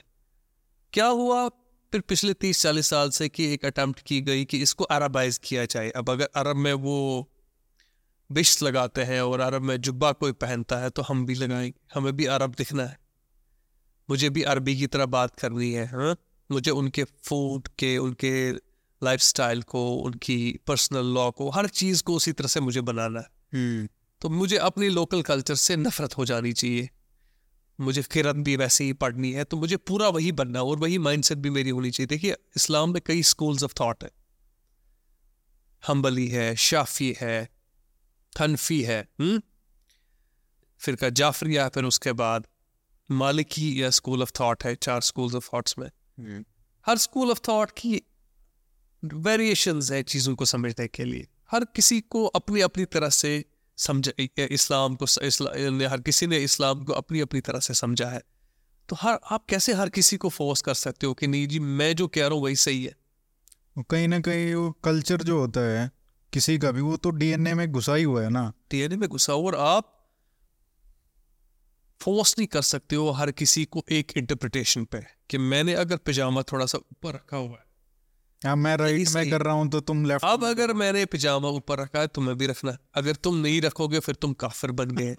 ये जो चीज़ थी इस्लाम में नहीं थी। हाँ। इस्लाम एक इंक्लूसिव फेथ है जो पूरी दुनिया को एक ही धागे में बांधने में बिलीव करता है। और वो मैसेज पता नहीं कहाँ गायब हो गई। हम्म। जिहाद पे बात चल रही है बात चल रही है एक्सपेंशनिज्म पे बात चल रही है वेमेन्स राइट्स को कैसे हम ज़्यादा से देखिए कभी कभी मैं ये बड़ा अजीब सा टॉपिक है I don't want to discuss this at this point जैसे यूनिफॉर्म सिविल कोड की बात है। I don't want to give an opinion on this but मैं आपको ये बताऊँ अगर आप किसी भी यूरोपियन कंट्री में जाएँगे वहाँ you are not allowed to take two wives because you have to get married under the law of the land तो ये कहा है कि आप law of the land follow नहीं करेंगे अगर आपको फिर शरिया लॉ फॉलो करना है, फिर तो शरिया लॉ में अगर कोई चोरी करता है, उसकी उसकी पनिशमेंट है हाथ काटना। आप बोलिए, मैं भी, मैं फिर अडॉप्ट करूँगा वही लॉ अपने लिए भी। अगर शरिया लॉ लगना ही है तो फिर सारी चीज़ों पे लगा देना चाहिए। हम्म। हम क्या चाहते हैं कि हम चाहते हैं कुछ चीज़ों पे ये चीज़ चले कुछ चीज़ों पे ये चीज़ चले और इस्लाम के नाम पे ये हो जाए। अपना अपना शरिया। अपना आप कितने शरिया चलेंगे फिर तो आप ये एक तरफ़ से रहो या दूसरी तरफ़ से। उसका सबसे बेस्ट सोल्यूशन ये है कि आप अपने फेथ को अपने और अपने रब के बीच में एक कोवेनेंट माने। वो बाकी जो दुनिया है उसके बाहर है। आपको लगता है कि जो मतलब सऊदी अरेबिया में भी हो रहा है मोहम्मद बिन सलमान जो कर रहे हैं काफ़ी रेडिकल चेंजेस हैं। आ, उसका असर पूरे मुस्लिम वर्ल्ड पे पड़ेगा और बड़ी बात है ये हाँ। कि पहले जो वहाँ से ही आई थी ये मैसेज कि तुम लोग अपने इस्लाम को इम्प्रूव करो। अरे भाई इस करो। होपफुली जो इम्प्रूवमेंट्स हो रहे हैं वो भी अरे भाई हो सबसे पहली बड़ी बात यह है कि जो पुश था फॉर अरबाइजेशन जो पुश था फॉर रेडिकलाइजेशन पहले तो वो खत्म हुआ। अब हम नया रिफॉर्म एक्सेप्ट करेंगे कि नहीं करेंगे it will take some time communities to adopt but पहले तो पुश खत्म हो गया। दूसरी बात ये बहुत इंपॉर्टेंट मैसेज दी जाती है। I myself remember in my own life I have met people old people जो रिलीजियस पाइस लोग थे हमारे गाँव में होते थे उनको आप बोलते थे ना फ़ोटो लेना फ़ोटो लेना है। अगर आप वो फ़ोटो लेने के लिए उनको बोलते I will take your photograph अच्छा। वो आपका कैमरा तोड़ते थे। They would say that taking photograph is हराम पिछले दस साल में ये कैसे हुआ कि फोटोग्राफ लेना क्या वीडियो लेना आज हर कोई मौलाना साहब फेसबुक और सोशल मीडिया पे अपनी वीडियो डाल रहे होते हैं। ये इंटरप्रिटेशंस की बात है जो Mohammed bin Salman Saudi Arabia में कर रहे हैं। It's a massive thing happening there उन्होंने इस साल पहली बार औरतों को हज पे जाने के लिए एक रिक्वायरमेंट होती थी महरम की, कि आपको कोई मेल गार्जियन साथ होना चाहिए। उन्होंने कहा, अब सिंगल वुमेन भी जा सकती है. चार हज़ार औरतें इंडिया से चली गई। It is not a small thing it tells you कि कितना बदल रहा है धीमे धीमे। और इस्लाम को अगर आप चाहें तो कितना फ्लेक्सिबल है। और शायद हमारी कम्युनिटीज़ को साउथ एशिया में, खासकर हमारे देश की इतनी बड़ी मुस्लिम कम्युनिटी उनके लिए कितना ज़रूरी है ये समझना कि जिस तरह से आपको लगा है कि हार्ड एंड फास्ट रूल्स हैं। देखिए सऊदी अरेबिया में इस वक्त करिकुलम रिफॉर्म्स हो रहा है। उनकी टेक्स्ट बुक्स में से ऐसी इंटरप्रिटेशंस कुरान और हदीस की रिमूव की जा रही है। जो इंटरप्रिटेशंस इंटरफेथ हार्मनी दूसरी कम्युनिटीज़ के वीज़ा भी रिस्पेक्ट औरतों के वीज़ा भी रिस्पेक्ट उसके अगेंस्ट है। वो कहते हैं कि ये तो मैसेज ही कुरान का नहीं है। कुरान तो इंसाफ की मैसेज करता है। आपने जो इंटरप्रिटेशन या तफसीर इसकी करी थी वो गलत थी हम इसको आपके बच्चों को पढ़ाने नहीं देंगे। ये मैसिव बदलाव आ रहा है। अभी एक रिपोर्ट आई इम्पैक्ट की। अच्छा। On Saudi Arabian textbooks पढ़ने लायक रिपोर्ट है डेढ़ सौ पेज की है। फ्रीली अवेलेबल है फ्रीली अवेलेबल है ऑनलाइन पे। Impact S E Saudi Arabia का आप देख लेना। उसमें उन्होंने काफ़ी सारे कंट्रीज़ का रिपोर्ट निकाला है। अच्छा। इट्स अ फिनोमिनल रिपोर्ट कि सऊदी अरबिया कितना बदल रहा है। और हमारे जो देश में जो हमारे मदरसे हमारे जो दारूम है जहाँ पे रिलीजियस टीचिंग हो रही है हम्म। जहाँ पे इन्हीं स्क्रिप्चर्स को पढ़ाया जा रहा है जहाँ पे सही बुखारी सही मुस्लिम इब्न माजा उनकी हदीस को जो पढ़ाया जा रहा है तो हमें कितना ये देखना है कि क्या हम सही इंटरप्रिटेशन या सही ट्रांसलेशन पढ़ा रहे हैं अब अगर अरब कह रहे हैं कि ये ठीक नहीं है तो मैं तवक्को करता हूँ कि आने वाले दिनों में हमारे जो रिलीजियस इंस्टीट्यूशंस हमारे देश के हैं जो इस्लाम पढ़ाते हैं इस्लाम इस्लामिक स्टडीज़ जहाँ पढ़ाई जाती है। आई एम होपफुल कि ये अप्रोच टू नॉलेज वहाँ पे भी अप्लाई हो जाएगा होपफुली आखिरी में अम, आपने कहा जैसे गवर्नेंस की वजह से मासिव चेंज आया है। अगर मान लीजिए ये सेंटर का रूल है अभी उसके बाद फिर से डेमोक्रेसी आ गई और फिर से स्टेट गवर्नमेंट बनती है या मतलब जिससे भी कर विद करटेल्ड पावर्स और whatever daily like arrangement और whatever the government decides let's say state would आ ही जाएगा because it has been promised also तो फिर वहाँ पे सीएम होगा, फिर सारा ब्यूरोक्रेसी होगा, वो उसको रिपोर्ट करेंगे and there will be local compulsions pandering to masses electoral compulsions होंगे। तो आपको लगता है कि वो जो पुराने वाली चीज़ें थी, वो वापस आ सकती हैं? मुझे लगता है पहली चीज़ तो आज कश्मीरियों को ये पूरी समझ आई है अब जिससे भी बात करेंगे खासकर जिन लोगों ने जो अब नई जनरेशन कश्मीरियों की है उनको ये समझ आया है कि काफ़ी सारी चीज़ें ऐसी थी जो बो, बोली जाती थी कश्मीर में जिनका कोई मीनिंग नहीं था। अच्छा। और जैसे? जैसे ये जो नरेटिव था कि कश्मीर कोई मसला है कश्मीर मसले को हल कर ये हाँ, मतलब मसला है मतलब वो तो एक आ गया वो कैबलरी में आ गया। अब ये एक कॉमिकल uh, स्टेटमेंट लगता है। लोग हँसते हैं इस पर कि ये क्या बोला जा रहा है। बिकॉज़ हमने नरेटिव चेंज किया हमने बोला कश्मीर मसला तो 1947 में हल हुआ है। अब अगर कोई मसला है वो पीओके वो पहले हम हल करें। तो जो ये चेंज हुआ रिथिंकिंग अब जो चल रही है वो अब समझ आई है अब लोगों को कि भाई ये सब जो ये मारदाड़ हो रही थी पिछले दस पंद्रह साल से इससे कुछ निकलने वाला है नहीं। अब जो आपने सवाल एग्जैक्टली exactly पूछा वो ये है। उसमें मेरा मानना ये है कि we will also have to जो हमने रेड लाइन्स पिछले चार साल में सेट करी हैं, कि कुछ चीज़ें उन पे कॉम्प्रोमाइज़ नहीं हो सकता। है नॉन नेगोशिएबल है, कि you can not give a long rope to terrorist elements I think अब उसकी आदत होने लगी है एडमिनिस्ट्रेशन को। मुझे नहीं लगता है कि ये जो रस्सी, ये अब ढीली पड़ सकती है। मुझे नहीं लगता कि you can go back on this I think जो भी कमिंग डेज़ में, कश्मीर में, जो भी चलाएगा जिसको भी चलाना होगा आई थिंक अब उनसे ये एक्सपेक्टेशन है कि आप इन चीज़ों पे you can not go on go slow on terrorism there is no tolerance for anti national activities in Kashmir Pakistan के साथ किसी भी तरह की कोई भी एंगेजमेंट करनी है, वो गवर्नमेंट ऑफ़ इंडिया का काम है। वो यूटी लेवल पे आपको या स्टेट लेवल पे आपको उस पर ध्यान देने की कोई ज़रूरत नहीं है।